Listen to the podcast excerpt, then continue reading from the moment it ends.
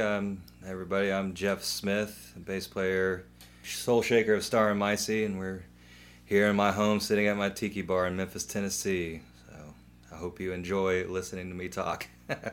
I had you on the telephone, said you won't be coming home. Heard you had to leave the state, said you won't be back someday. Well, now I can't wait. No, I think you should stay.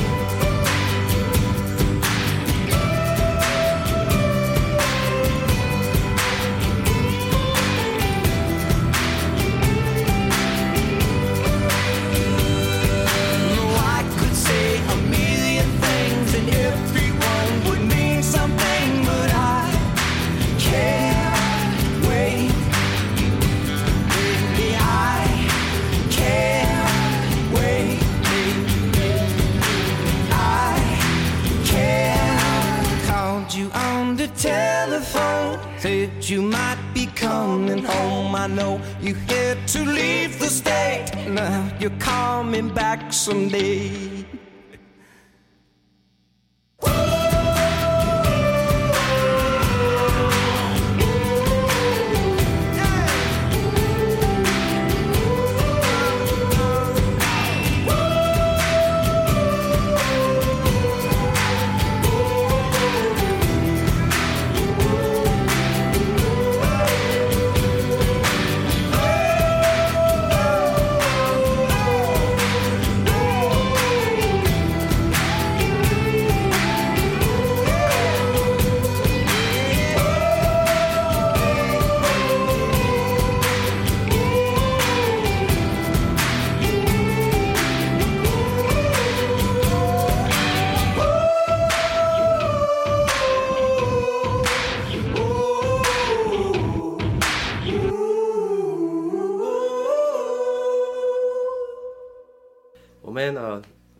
Thank you so much for taking the time, man. yeah, thanks, Alan. So- It's my pleasure. I'm glad I found to be able to make it work.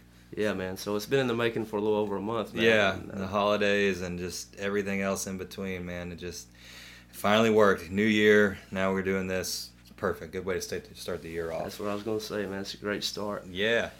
So, man, just to uh, get to know a little bit more about you, um, early beginnings, man, as a child, like, uh, was music kind of always there, or how'd you get introduced to it?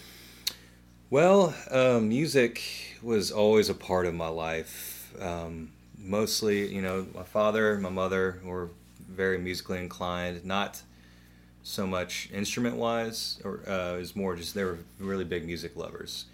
Both my grandmothers, um, my mom, my mother's mom, and my dad's mom, were classically trained pianists, and it kind of skipped a generation. Um, my father is probably the biggest music lover I've ever known. He his collection of music is outstanding. He is the sole reason why I have such an eclectic palette when it comes to music, as far as like the love of music. And he's a, he, mm-hmm. you know, grew up in the you know in the '60s and '70s, so he really got into, you know, Motown and soul, and you know he's from New York, and you know was became a big Deadhead, you know, and that was like Wow.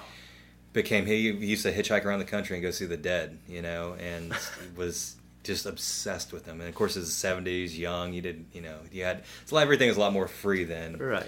and then in the 80s he moved down to new york or from new york to memphis take care of my great grandmother who passed and met my mother, who was from San Diego. Both met in here in Memphis. So, What are the odds? yeah, I know, right? But my, all my most of my grandparents are from Memphis, so they moved away. Then they came back. So my father, you know, you know, during the seventies, eighties, and nineties, there was so much, you know, great music that you know I was exposed to. You mm-hmm. know, for everything from Led Zeppelin to Queen to Aerosmith to you know Motown classics, and eventually I'd find out about Stax. And my mother was a, a singer, and was in the theater growing up, and you know she had the same similar tastes. So, as far as like you know, musically inclined instrument wise, it didn't really start you know coming into effect until like I was like you know probably like eight or nine. Yeah. Um, I was always drawn to drums. I always wanted to be a drummer. Yeah. Uh, I just, you know, and my mother, at one point growing up, she dated a drummer, and it was like he was always promising me that he'd, you know, get a drum kit for you. me and, and yeah, and teach me. And you know, back then, you know, drum sets, or like back then, I sound like I'm, you know, hundred thousand years old. In the '90s, growing up, uh, drum sets were. It seemed like they weren't as easily obtainable as they are now. Same with all music equipment. It's like, you know, a drum set would have cost like two grand. Now you can get a good drum set for like a few hundred bucks. Right. So there was that uh, deciding factor. It was like it was too expensive. They, they took up a lot of room, and also the big thing was it didn't have a volume knob, and you know acoustic drums are loud, and so that skipped over me. I knew. I think I learned how to twirl sticks. That's about as cl- close as it got for me being a drummer that young. Yeah. I eventually taught myself how to play drums, which I can still I can do okay, but How difficult was that, man?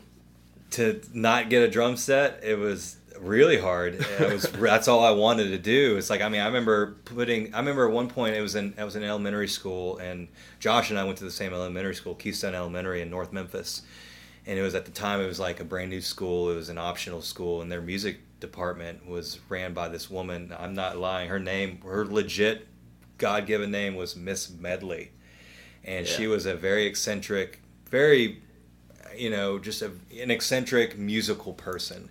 Like would have all these instruments from all around the world, and like she traveled all around the world and bring these instruments to her classroom, and it was like xylophones as far as you can see, and like all these different hand drums. I mean, it was, it was very impressive. Yeah. And like as a kid, you know, growing up in Raleigh and Millington and, and Midtown, and like Josh and I, we weren't like you know we were middle class poor, and like you know we like were so drawn to this like music element of our elementary school, and like I remember putting together like I was I was doing something I don't remember. I think it might have been fifth grade or sixth grade, putting together pieces of drums to put together like a drum kit. Yeah, like I would, yeah, makeshift drum kit. Like it would be like a bass drum that wasn't a kick drum, and like conga drums, and like I would try to play them when like you know when I was like staying after school, like helping her do stuff, the, the teacher. But eventually, she started.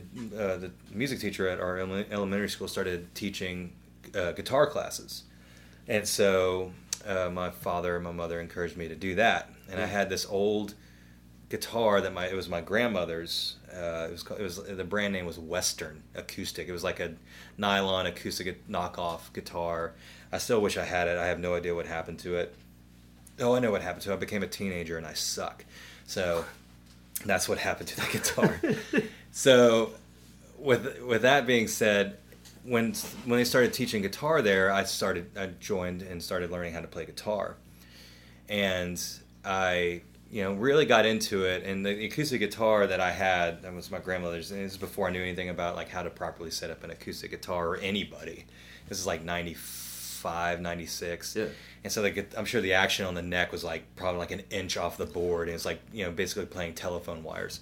But I, I really fall, started falling in love with it, and at some point it kind of tapered off. I think after the sixth grade, I stopped playing a musical instrument, and then you know because you're getting into middle school, and all you want to do is like Be you know, cool. be cool, chase girls, Yeah. and like you know, and then I went. I started. Josh and I went to the same middle school, which was Craigmont, and it was like an inner city school in the middle of Raleigh, and it was like it was pretty rough. Yeah. And all you know, so that, and at that point, like middle school, I was I started getting into like, um, you know, in the '90s, growing up up until this point, I was mostly listening to like you know '90s pop and rock and grunge. You know, like I really got into Pearl Jam and Oh, yeah. Soundgarden and Nirvana, of course, and a bunch of other bands. And then I, when I became got in middle school, I really got into, funny enough, like '90s R&B. Like I was like obsessed with Boyz II Men. Boyz II Men, Dru Hill, 112, Blackstreet. I mean, I was just that's all I wanted to listen to, and that was like the thing people were listening to at that point, and uh, I just was obsessed with it. Yeah. all the harmonies, uh, Brian McKnight, you know, I was just like just in love with this stuff, um, and it's funny because like Josh and I didn't know each other in elementary school. We just he was like the the cool poor kid, and I was like the weird middle class kid, and like we just never we didn't run in the same circles. Yeah. So it wasn't until middle school. I remember this in eighth grade, middle school. We sh- we had the same art class, and uh, Mr. K, what was his name? Started Mr. K. We called him Mr. K. And Josh and I were like, "Hey, you went to Keystone?" Like, "Yeah, and you went to Keystone." It's like, "Cool, let's talk, let's hang out." And uh, we started, you know, hitting it off. And Yeah. I remember Josh had this.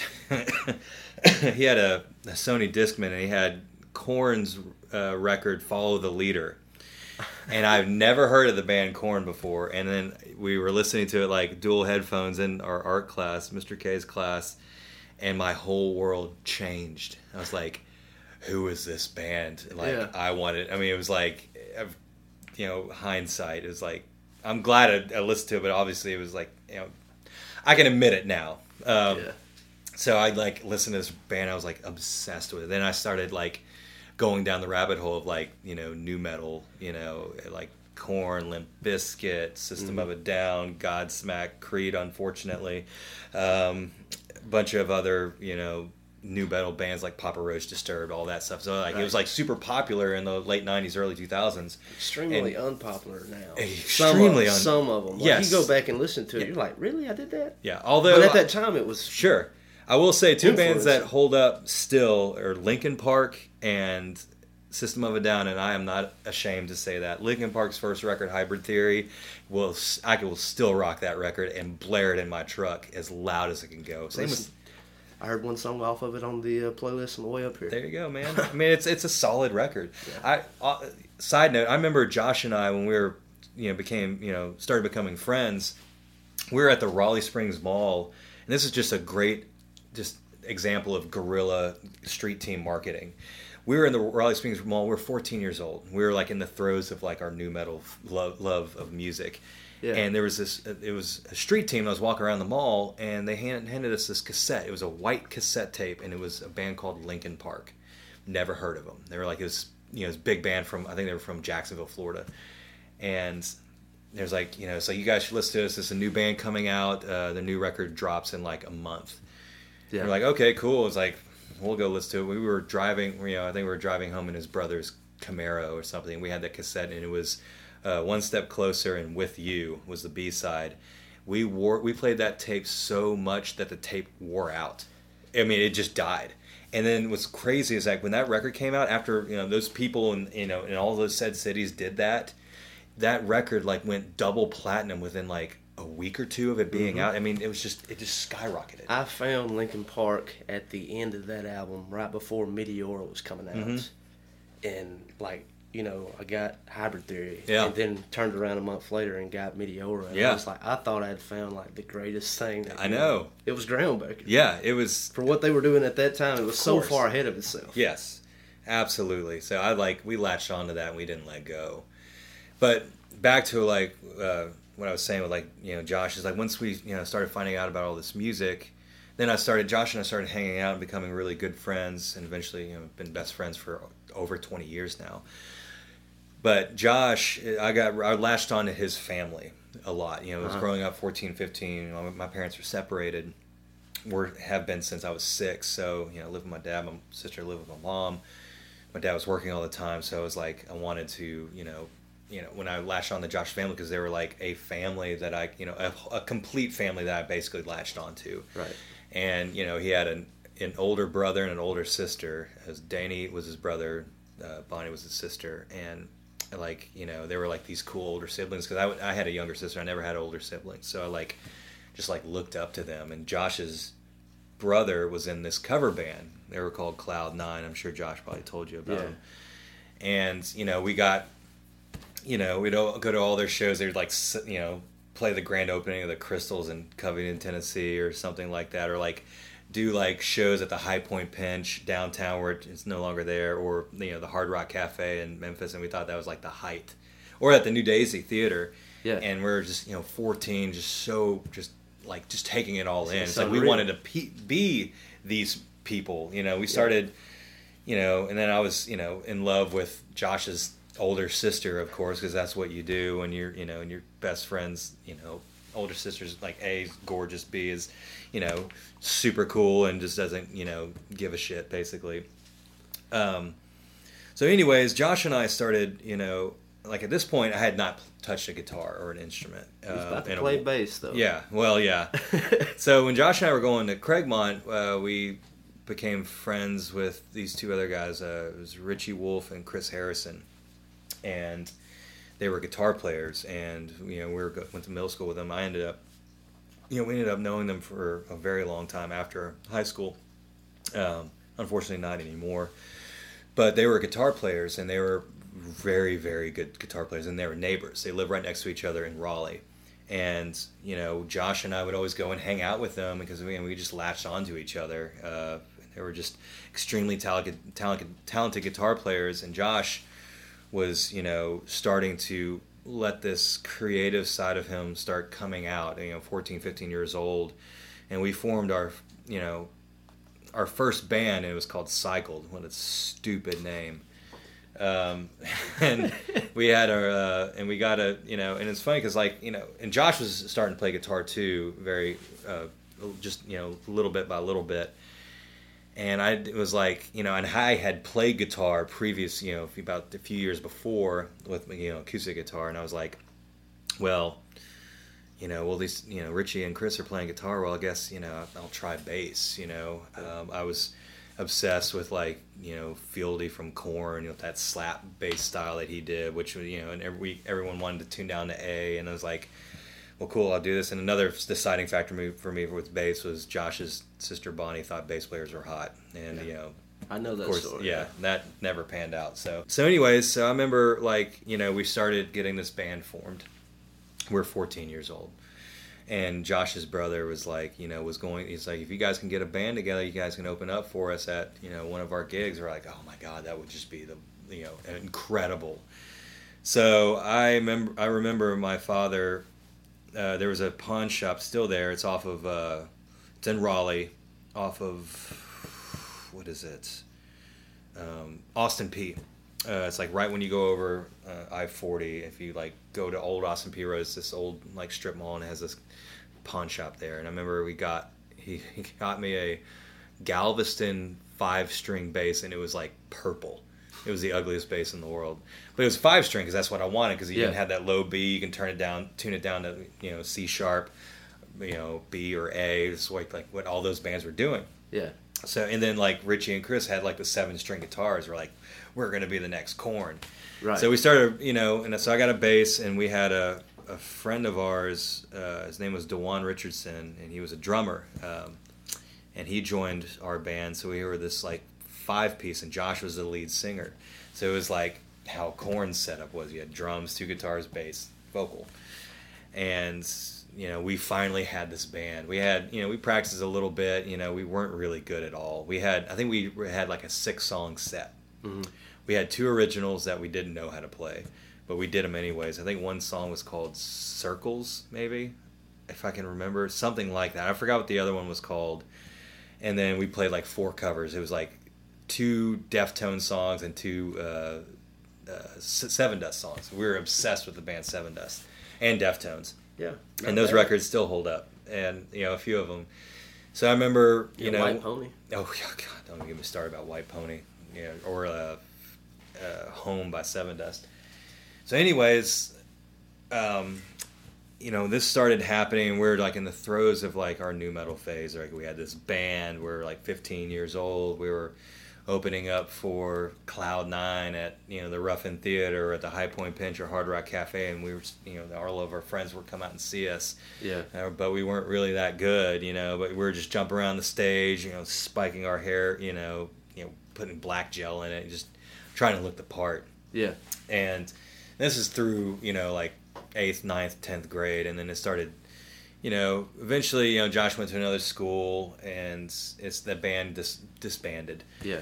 and you know i started still you know was playing bass pretty regularly trying to teach myself how to you know, you know do stuff but there wasn't no other musical project that came out of that band at that time Mhm. and it wasn't until like probably 11th grade 12th grade we started you know we're still dabbling in music a little bit but not too much We are just too busy wanting to get high all the time and get screwed up. And we are really into the band Coheed and Cambria which is uh, which is a really big influence on us as far as like vocals go and like melodies. And you know we started going into an emo phase you Love know. that summer. yeah, and we did uh, you know, we were into Thursday and you know Glassjaw and all those bands, but mostly we were all about just getting you know super high and messed up all the time, and so like music was always like you know a second factor. Um, it, but you know, once we got out of high school, that's when you know, like I went to, I tried to go to college for you know tried to go to college and I was trying to major in music. Didn't work out. I was, you know, and I graduated and went to Lambuth University and just did, just did all music. Yeah. It's like, well, that you know, that's all like sight singing, music theory, music composition, music history, Oh, yeah. guitar classes. It's like this is stuff I didn't had no idea. You know, I didn't know what I didn't know. You know, what the circle of fifths were. I didn't know anything. It was like reading Greek, and it's like I and that, and I couldn't afford to be there, even though I got accepted to the school. It's like I finally it just dropped out because Yeah. I couldn't afford it. And Josh and I, you know, so like in high school, you know, it just didn't really do a whole lot of th- a lot of stuff musically after our first band, and Josh was dating uh, in high school, dating a, a girl. Her name was Taylor Pevear, and I'm sure he told you know about this. And her father was a very prominent recording engineer and producer from Nashville. Moved here, helped build the studio Young Avenue Sound, and you know, and of course, you know, Josh and I were best friends, and of course, you know, Taylor and I got very close, and and then I met Willie Pevear, and at that time, Josh, he was helping like Josh open up his creative side of songwriting. You know, 18 years old, we are both just working jobs and not you know doing anything, so we started getting involved in this Yeah. type of you know this whole unexplored area of music, which was songwriting. So are we in the Starbuck Starbuck Mall yet? We're we're getting there. We're really close. Yeah, um, and you know this is still pre Ryan, so this is like 2003. I'm, I just got out of college, and I got kicked out of the house because I wasn't going to college. So I got a job uh, working on forklift batteries because you know I was 18 and my uncle owned the company, so it was an easy transition Yeah. anyways so it freed up a lot of time to like start like getting a little bit more serious about music because like then you know we started getting really obsessed with like going back to our roots as far as like you know our love for music we started going back to the beatles van morrison uh, led zeppelin like you know we started like studying the mess out of the beatles. Like we that was like where we were as far as songwriting went and all of that. We just like it was like you know music college was just studying the beatles. Yeah. and that's what we did. And you know josh started really opening up as a songwriter and then started just then the floodgates opened. And he started just writing started writing all these original ideas.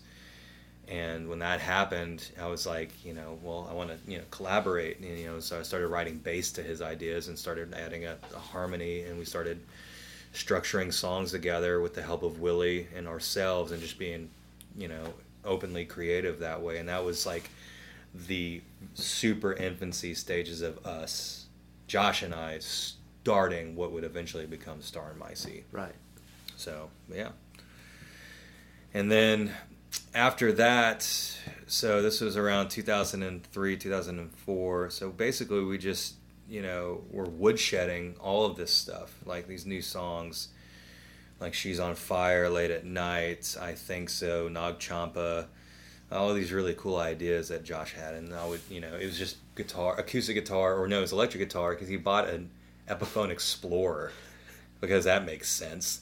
It was like, you know, that was like a James Hetfield electric guitar he had, you know, but I mean, he loved it. And, you know, Josh was always drawn to the the the unique and odd, you know, aspect of, Shape like, of yeah, shapes of you know of that. And at that time, I was like playing Ibanez basses because I was obsessed with Ibanez still, and they were, you know, they were cheap. Um, and at that point, I ditched the five string and went back to four string because I just started figuring I was like, if you can do everything on, you can do everything on a four string, you can on a five string basically. And I just didn't need that low B tuning. So that you know, so it just started off with him and I for the first about you know year, and then once we had these ideas, I remember um, Josh's brother's band, Cloud Nine, had a drummer in it. His name was Jerry Meadows. I'm sure Josh had talked about him in his version of this. And Jerry was a very young drummer, prodigy, and he was an incredible drummer. And I remember he, you know, he was he was a little bit younger than us, so he was really young in the Cloud Nine band. Like he was underage, basically. Um, and I remember he was starting other projects uh, with some other people, and we went to Jerry. It's like, hey, listen to these songs that you know we came up with. Yeah. And Jerry, you know, this is you know we're all all of us were living in Millington, Atoka, Munford, and Covington.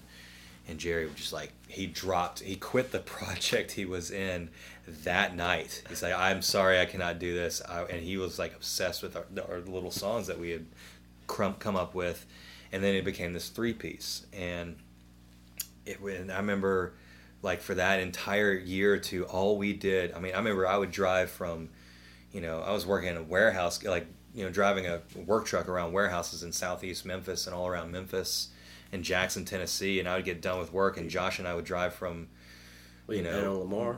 uh, that that place. Yeah, I mean, like all of that stuff down way down on Lamar. I would used to go to all those warehouses. Yeah. So after like doing that all day, I would get in my truck and go pick up Josh, and uh, this because I think we were yeah we just got started uh, living in Midtown, and like we were 18, just living in a Midtown, this really crappy but cool apartment, had like all these secret. Uh, that's my girlfriend Mary.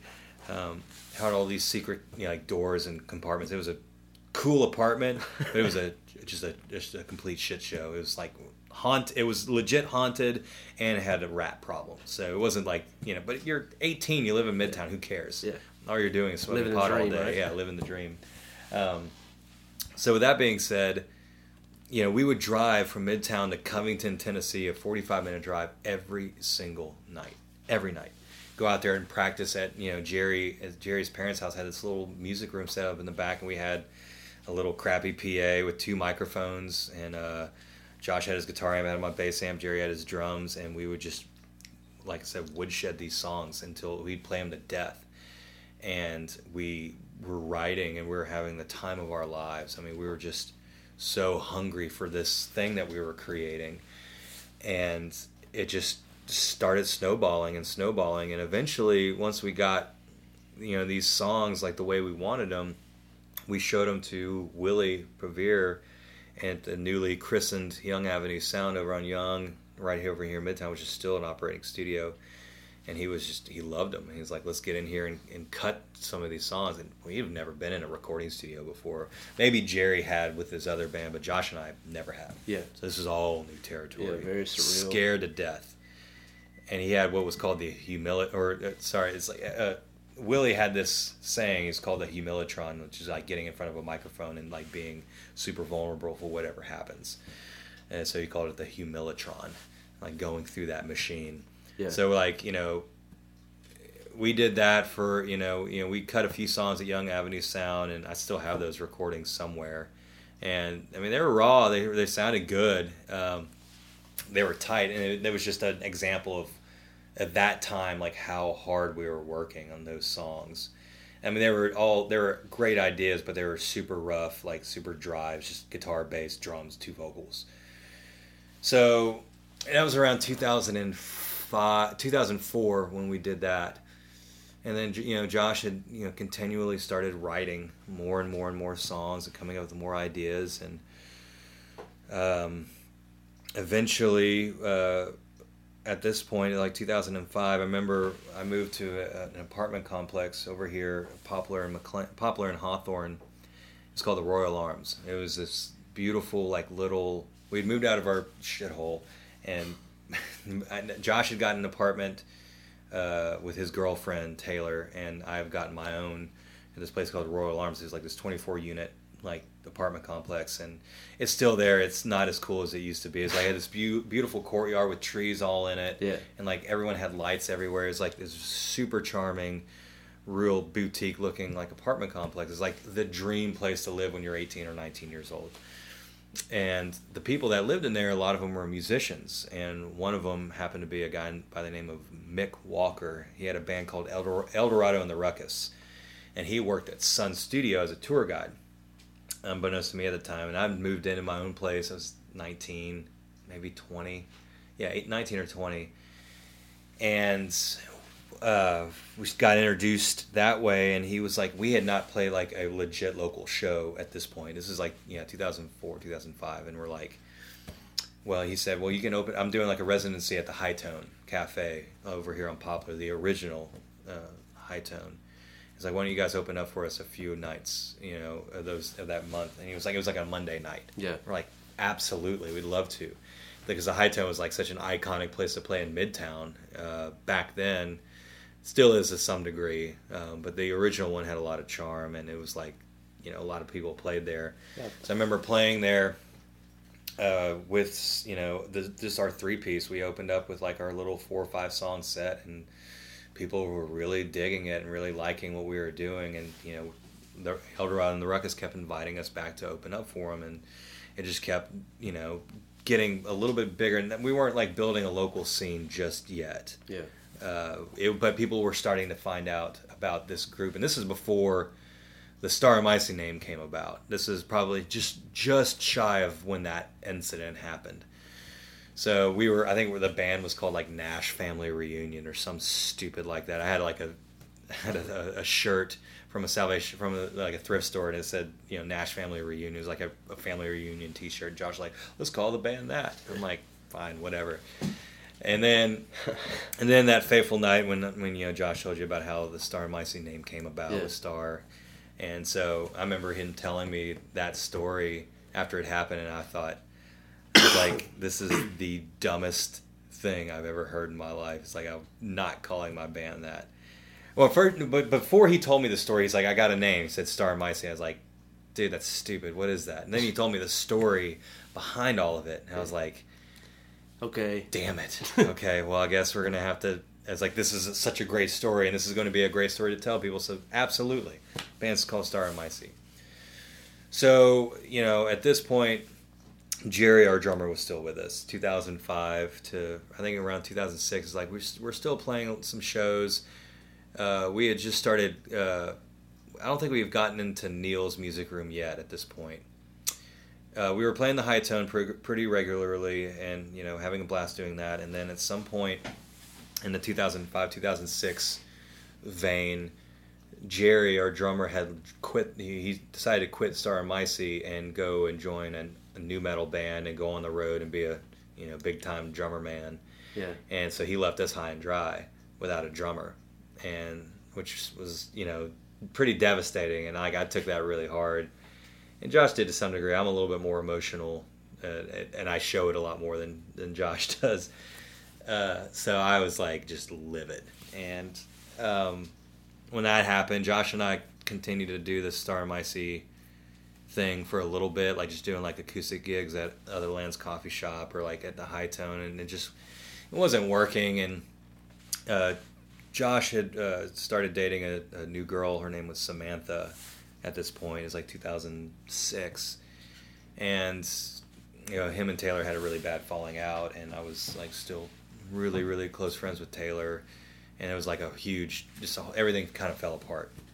So Josh started dating another this other girl, Sam, who ended up becoming a, you know was an amazing person, still is a very pivotal part of you know helping Star and Micey get to a, a very far point. Uh huh. Um, so when this all happened, it was like Josh was wanting to kind of take a break of Star and Micey thing, and I was like, that's fine. And I at that point I had uh, we became friends with a really awesome local band called Chess Club. This really awesome power pop like rock band, synth rock band.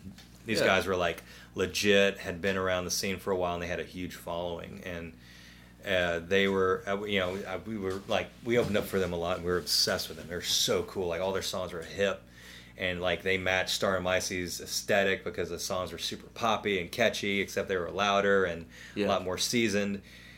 And it just so happened that when Josh and I decided to take, you know, retire Star and Micey for a moment, their bass player had, uh, Chess Club's bass player had left, and now they needed a new bass player. And I was like, I was like 22, 23, and I was like, This I guy. would be more than happy. I think I was 22, yeah, Yeah. to to play bass in this like, and these guys had 10 years on me, so they were like in their 30s at the time, and so I joined Chess Club for about a year and a half, two years, and like went on the road with them. I recorded with them, and like I basically got my chops as a as a as far as a band goes with these guys. Like they were like no bullshit, like full on, you know, just, you know, rock and roll band, and they were so talented, mm. so good. I mean, they still are, and and then Josh, you know, started, you know, he you know basically retreated into his bedroom and started writing all these really delicate, beautiful, you know, folk songs like with a banjo, a three-string banjo and acoustic guitar, and started coming up with all these really cool song ideas and basically recording up to GarageBand with a snowball microphone. Yeah. And you know, Josh and I were still best friends. We'd all hang out like almost every other night, you know. But I was doing my own thing with Chess Club. He was doing his own thing at home. Yeah. Jerry was out of the picture. And this went on for until around 2008. And around 2008, that's when Josh decided to, you know, go to an open mic night at Neil's Music Room, which Josh told you about him and Nick. And that fateful night where Josh almost decided to not go up there that night, and Samantha Was the pool? was the one that basically coaxed Josh into doing that. And you know, go up there, you'll feel better once you do it. Mhm. Josh did, and he met the one and only Nicholas Redmond at uh, Neil's Music Room, and this is when they were doing the Bar Stars thing up there, and this is like you know the Neil's Music Room on Madison and McLean was like that was our spot, man. Everybody hung out there, and it was like it was such a cool place to be because like the bar part of Neil's was like just it was awful. It was like Harpo's, like in, in North Memphis. It was gross. Yeah. But the music room was run by a gentleman by the name of Richard Butler. He was this incredible sound guy, and he he still is. He has like this magnificent magnificent head of silver hair. Like he's like the like hippie version of Gandalf. All you know, right. and he's just he's he's like you know he's and he kind of talks like Eeyore, like, "Hey guys, it's so good to see you." You know, it's just like this deep, drawn out, like you can go to sleep to his voice, and um, he he was very he I mean, he fell in love with us, and we fell in love with him. But beside the point, once Josh did that, you know, Nick and him and Nick got together, and like it's like Nick was like, "Dude, you know, send me some of your stuff," and that's when Josh scribbled his landline telephone number on that CD and gave it to Nick, and it took like Nick like three or four weeks to finally get a hold of Josh because Josh's roommate at the time was a real piece of garbage and would never give like you know Josh's Notes. messages, and finally he did, and they hooked up, and Josh, you know, was you know when they were talking with Nick, and at this point the chess club started to started was starting to implode. Um, the band there was a lot of like turmoil in, inter- internally, and it was just starting to fall apart at the seams, and it was really unfortunate. And so I basically, you know, once I found out that Josh was, you know, meet, met up with Nick, and you know this guy at Ardent Studios, I was like, oh, man, I want to, you know, because Nick was like, do you have a band? He's like, well, I have a, you know, my best friend's a, you know bass player, and he's been doing the Star Mice thing with me since the beginning. He's like, well, get him Yeah. involved. So basically, I jumped off the sinking ship, which which was Chess Club, back into the Star Micey lifeboat. Yeah. So once Chess Club, you know, basically dwindled and fell apart, that was around the time where Star Micey got back into doing something because now Nick was in the picture. I remember meeting Nick for the first time, and Nick, it's funny because Nick met me, and I was a, like immediately like the next day or two, I was going on a family cruise to Alaska. So I remember Nick being like, you know, it's like, well, what are you doing, man? Let's hang out sometimes. Like, man, I would, but I'm going to Alaska tomorrow. And he was like, What? what? It's like, yeah, I'm going to Alaska for like a week, man. I'll be back in a week. Let's hang out then. And he was like, it, he tells us like, man, this guy is really cool. He travels to Alaska all the time. It was like a family trip, so it was like it was planned. It wasn't like this spur of the moment thing. It's like, oh, dude, I'm going to Alaska. Peace. Yeah. Uh, Geoff just woke up yesterday. He said to Alaska. Yeah, he's, going to Alaska. I don't know why he's doing it, but he's going. Yeah. So after I got back from Alaska, I remember it was in June, and in July, yeah, it was in July or August. Nick had had brought us into a studio. I forgot the name of the studio, but it was ran by a guy named Brad Dunn, who was Duck Dunn's uh, nephew, the bass, the famous bass player from Booker T and the MGs. And he had a studio that was uh, below uh, a sh- an office building over off of Poplar. And it was a pretty cool studio. And Nick had brought jo- uh, my, my, myself, Josh, and I had brought Doug Walker from Chess Club, the keyboard player, in with us to do record the song "So Much Pain" Yeah. that Josh had just recently started writing, and it was just it's just E and A, super easy. That's the one that's on the first album. That cut, Yeah, right? that one. Yeah. Uh, but that's not the recorded version of that. Uh, where there is some kind of recorded version of that of so much pain of that version somewhere in the ether. I have no idea where it's at, but and that was the first time I ever met Curry Weber, who would eventually become the guy that basically the meat and potatoes, or mentor, or the guy that would just bring help again bring Star Micey to where it would go. So I met Curry Weber. He was a, a professional recording engineer, producer, had a degree in it. So did Nick. So Nick and Curry were a team. They both worked at Ardent Studios, but Yeah. we were they wanted to cut you know this song in this studio, and we did. And Curry loved it. He was like, "This is great." I was like, "We need to get you guys into Ardent." And it's like I never heard of Ardent Studios up until then, and I started doing research and saw like that Ardent Studios was like a legit recording studio mm-hmm. since the late '60s, and has recorded some of the biggest records that the world's ever known. And it's right here in our backyard, in Memphis, right there on Madison Avenue. Yeah. And so once we met with Curry, you know, and got to know him, and we all instantly fell like head over heels, like friendship, like level a thousand, you know, with Curry and Nick. And we started telling Jerry, our old drummer, Star Micey, about this, you know, thing, and he got, you know, Jerry was like, "Well, man, I want to come back and you know do some recording with you guys," and you know, because I guess the band that he was with, like, it, he it had broken up, so He had stars in his eyes, right? he did, and you know, then he you know came back with a tail between his legs and started playing with us again. So Nick and Curry at this point, this is like probably I want to say August or September of 2008, had got us into Ardent Studios after hours, where, where all- when all the big wigs went home, mm-hmm. and we were in Studio C. I've never been in a, a like Young Avenue Sound was the first legit studio I've ever been in, and that was like a very new studio. Yeah. Ardent Studios is like something that you see in like like a movie. Yeah. It was the it and still is one of the most beautiful facilities I've ever been in. It was like everything was wood and teak. It was gorgeous. It was it was nuts. Like and being in there when you're like 23, 24 years old is like It's unbelievable. it was unbelievable. And we, and Curry and Nick had us all set up in Studio C. It was like, I remember walking in, it was Josh, myself, Jerry was in the middle. We each had our own headphone amps. We each had our own microphone, and everything was mic'd up Uh-huh. perfectly. And we were all, you know, got our levels, and they just wanted us to knock out a bunch of songs and look to pitch to Ardent to potentially record a record.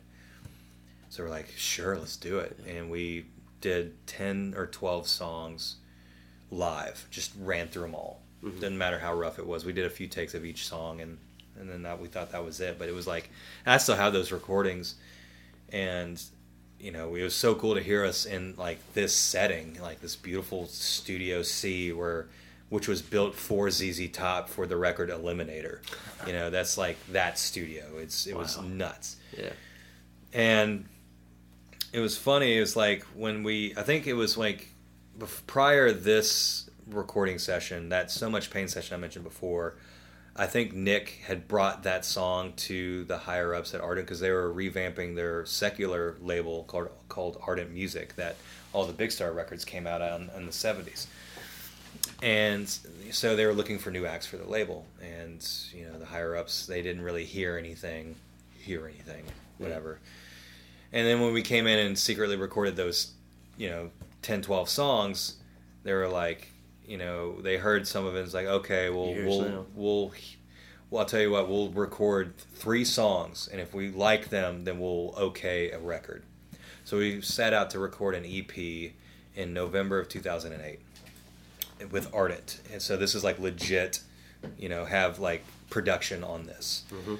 So it was myself, Jerry, Josh, and we uh, recorded the first three songs, which were Salvation Army Clothes, So Much Pain, and Carly.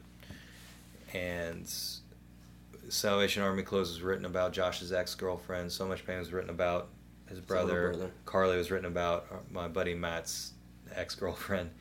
All like love songs or sad songs. So we went in there. We had three songs. I, for, I forgot how long it took. I think it took like four or five days, maybe maybe more. I think we did like a song every few days, like in the studio. Like we lived at Ardent, and at the time they were like recording all these big acts. All like Studio A was always booked up, Studio B was always mixing. There were all these you know big musicians, engineers, like just constantly going back and forth, Yeah. back and forth. And it was like elbows, right? yeah, and we were just in Studio C cutting our thing, and we were just like just soaking it all in like a sponge.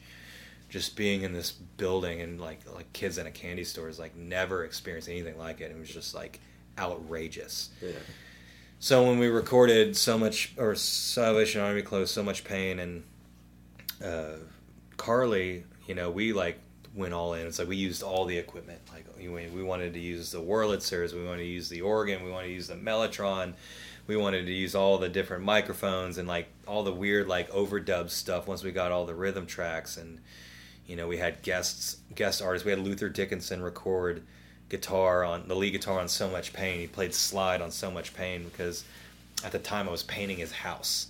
And you know, was, and, but he was a really he's really like Star Micey too, which is Yeah. unreal because he's you know Luther Dickinson, you know North Mississippi All Stars. Yeah. His father is Jim Dickinson, so he had him on there. He had Dave Cousar play acoustic on uh, Salvation Army Co- Clothes. Our friend Mickey Schmidt from Sweden sang backup vocals on Carly, and this session was co-produced by Nick and Curry, and so they tag teamed this thing. So we were just like eating it all up, and recorded these songs, polished them up, and then we presented the songs to the higher ups at Ardent, that running the label, and they flipped out. They loved it, and they they greenlighted the uh, the next you know ten songs, and that's what we did. So you know that was November of two thousand and eight. The next session was done January of two thousand nine, and January February, and that was when we did. Um, I am the one she needs, new beginning, and on your own. Again, got a budget uh, for recording. We hired a string section for um, On Your Own. We had Jonathan Kirkscey and Jesse Munson and Bella Murphy. You know, people that played in the Memphis Symphony Orchestra Yeah. play to this. You know, to he wrote a score to this song. Doug Walker from Chess Club was you know played on basically an entire record with us. He played all the key parts and wrote the string parts for that uh, that particular song, and it was funny because it was just like it was just Josh, myself, Doug Walker, I apologize, and Jerry Meadows were you know that was Star Micey, and Nick. I, unbeknownst to us, I didn't know that Nick was a guitar player. You know, I mean, I always heard him play stuff at like the singer songwriter, the Bar Stars nights on acoustic, but Yeah. I had no idea he was a lead guitar player. And I remember, you know, he came. It was "I Am the One She Needs" or "My Beginning," one of those two, and he started writing guitar riffs on this, and we're like, "What the hell, dude?" It's Why like you've been holding, something? you've been holding back on this this entire time because Nick had promised himself that he would never be in a band again after previous, you know, several bands that he had been in that had just not worked out. Yeah. Like, I mean, and it's so funny because Nick, you know, and I'll get to this eventually, but Nick, myself, Josh, and Jeremy all traveled in the same circles when it came to like the scene back in the day where like the whole nu metal scene. Like they mm-hmm. were all we're all in bands that were like intertwined with each other, playing with each other, But not really running into each not, other. yeah, not really running into each other, which is really weird. So, anyways, so once this happened, you know, we, you know, the, the second EP, the second batch of songs happened, and then, which which was great. You know, we started, you know, we were still playing some shows at that point, and then, um, I think after the uh, after we wrote, you know, the the second batch of songs, recorded the second batch of songs, Jerry Meadows had quit on us again. he joined some other band, and that was like it. It was like we're this is this is bullshit. Um, and we had the third batch of songs uh, ready to go. We had it scheduled at the studio, And no drummer. and no drummer. But it's funny because I mean I remember telling Jerry is like we forced him is like as an obligation for him quitting on us is like you will record the drums for She's on Fire, which is the very first song that Josh and I ever like like wrote together. It's like, and that was the very first song that he played with us on. It's like you are, ob- I'm obligating you to record drums for that song, and then that's it. And so we made him do that. And so that was the last song that Jerry Meadows ever recorded with us, drum wise. And then, you know, and then I think for late at night we had Paul Taylor on drums, and then on, uh, was it Nelson? We had Jody Stephens from Big Star play drums on that. So the last two songs of the record we hired drummers out for, or you know, it was uh, late at night and Nelson. So that session happened. More guest artists: Jody Stephens, Rick Steff, Paul Taylor. So it was like a, a who's who Memphis wise of like on this record. Yeah. And it when it all came together, it was a slick record. I mean, it sounds cool. It sounded great. And Ardent was going to greenlight to do a, a release, CD release, and X amount of copies. And you know, we signed a contract with Ardent, which would end up being a huge mistake in the long run, which I'm, I'm sure you heard about. And I'll get into that in a minute. So this is again, this is starting to end, you know, become the summer of 2008 once all this was said and done. Mm-hmm. So once once the recording aspects was done, then we had to mix. So we were doing mixing and some more overdubs. Jerry's out of the picture. Picture. So now, like, and then Nick was you know, unofficially became a member of Star Micey during this recording session, and so we were mixed everything, got everything done, and you know we were you know and now we had to wait for the the label to do their side, which was basically get the CD manufactured, you know, the artwork done, printed, um, and then like get the A and R side going. So the release of the record really didn't happen until uh, I think it was October of 2009, and September October 2009. We had the CD release show at Neil's Music Room, and we made it a free event, and there was like 400 people in that room, and we t- Wow. set up the entire room as a carnival. So like we had like little carnival games that we uh, had put together. The the girl, a really dear friend of of ours that had met Josh there in the Starbucks days of him working there. Her name was Karen Mulford, and she was a an a incredible is an incredible artist, and like Josh became really good friends with her. Another really eccentric artist in, Mem- in Memphis, and like I remember like the early days before we got hooked up with art, like she drew. At, Josh asked her to draw what she thought Star Micey was, and she drew it on a napkin. And she drew the very first thing she drew was that little guy, Yeah. the Star Micey guy. And then the second thing she drew, actually got a tattoo of it, um, is this guy right here. Yeah. So she drew that guy. So that's the second thing she drew of Star Micey. And so she became like Star Micey's artist. Like all the flyers we did, everything. It was all Karen's artwork. Yeah. And it was like so unique and so different and no no one had that artwork.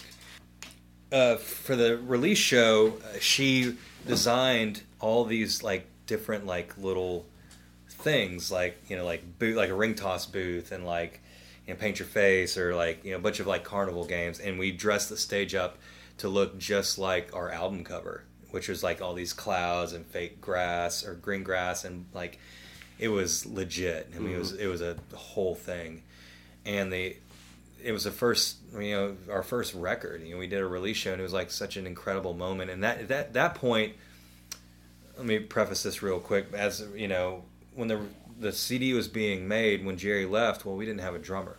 Yeah. So we started doing all this like three piece stuff, just Nick, myself, and Josh, the three piece percussion thing, which was not we were we weren't wanting to do that. We got the stuff to be able to have to keep tempo and keep a beat while we were playing, and it just morphed into the three piece foot percussion thing that you know Mumford and Son and Avett Brothers would make. You know, and it's not. I'm not saying they saw this and were like, we're stealing that, but they made that thing famous. Right. So that was all out of necessity, not out of us being like, we want to do this because we don't want a drummer. It was like, no, we can't find a drummer because all the drummers we came across were flakes. And so we need something to keep us going because I didn't want to backtrack. We knew we didn't want to backtrack. Right. So we started writing songs around this this you know way of Playing. playing, and in the time of like having this record come out that has a full band behind it. So it's really weird and it was and it was just like the star and Micey like luck. It was that. It was just like always something. It's like two steps forward, one step back. Two steps forward, one step back. The entire our entire career. you know, good, bad, ugly, whatever. But as this was happening, it's like, well, we have a release show coming up. We need to do a full band thing. So we hired, you know, Doug Walker came back and played keys. We hired Ryan Peel to play drums but we had you know half the set was like three piece percussion thing Uh-huh. and then the other half was like the big band thing so it was like this really unique show and it went great and Now, was this during like the antics? uh, this wasn't during the antics the antics came like the flipping and all that Yeah. stuff that came a little bit a few years after you know about a year after it was 2010 2011 And cut. Papa, can you hear me? Yeah. News and notes. If you haven't done so already, I would ask that you would rate, review, subscribe, and tell a friend and put it on your social media. And next time you're at the local water know, won't you tell somebody about the show? Woo! What a breath.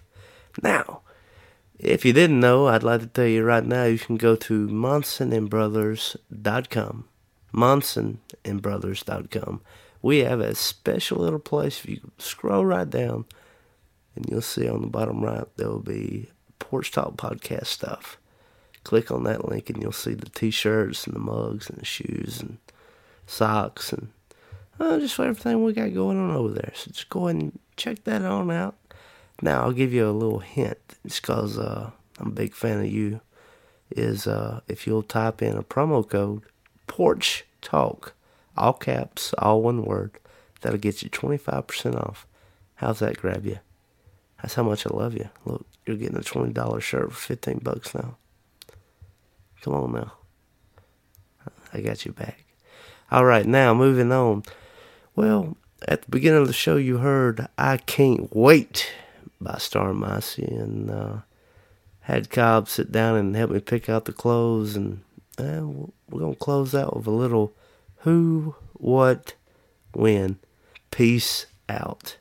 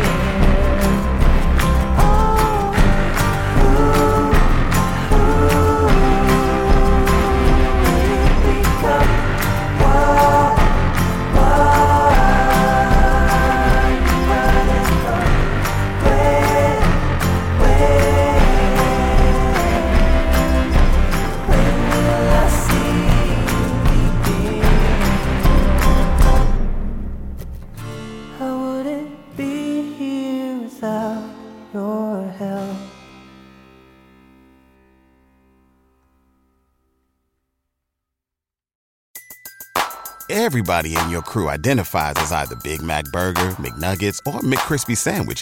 But you're the filet fish Sandwich all day. That crispy fish, that savory tartar sauce, that melty cheese, that pillowy bun. Yeah, you get it. Every time. And if you love the Filet-O-Fish, right now you can catch two of the classics you love for just $6. Limited time only. Price and participation may vary. Cannot be combined with any other offer. Single item at regular price. Ba-da-ba-ba-ba. What if you could have a career where the opportunities are as vast as our nation, where it's not about mission statements, but a shared mission? At U.S. Customs and Border Protection, we go beyond to protect more than borders from ship to shore, air to ground, cities to local communities. CBP agents and officers are keeping people safe. Join U.S. Customs and Border Protection and go beyond for something far greater than yourself. Learn more at cbp.gov/careers.